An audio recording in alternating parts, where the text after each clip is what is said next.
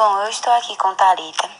Thalita, você sabia que uma pessoa com obesidade tem mais chance de utilizar o sistema público de saúde do que uma pessoa com o seu peso normal?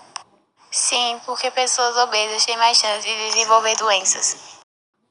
Isso mesmo, porque a obesidade é considerada uma doença crônica, que põe em risco a qualidade de vida e a saúde mental da pessoa. Sendo assim, o tratamento fica mais difícil.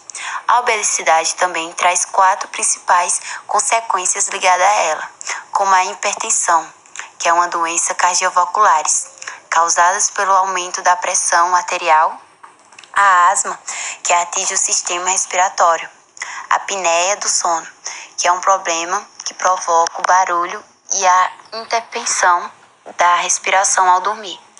E por final, a diabetes, que aumenta o peso e na maioria das vezes consequências de um gasto calórico menor do que o costume.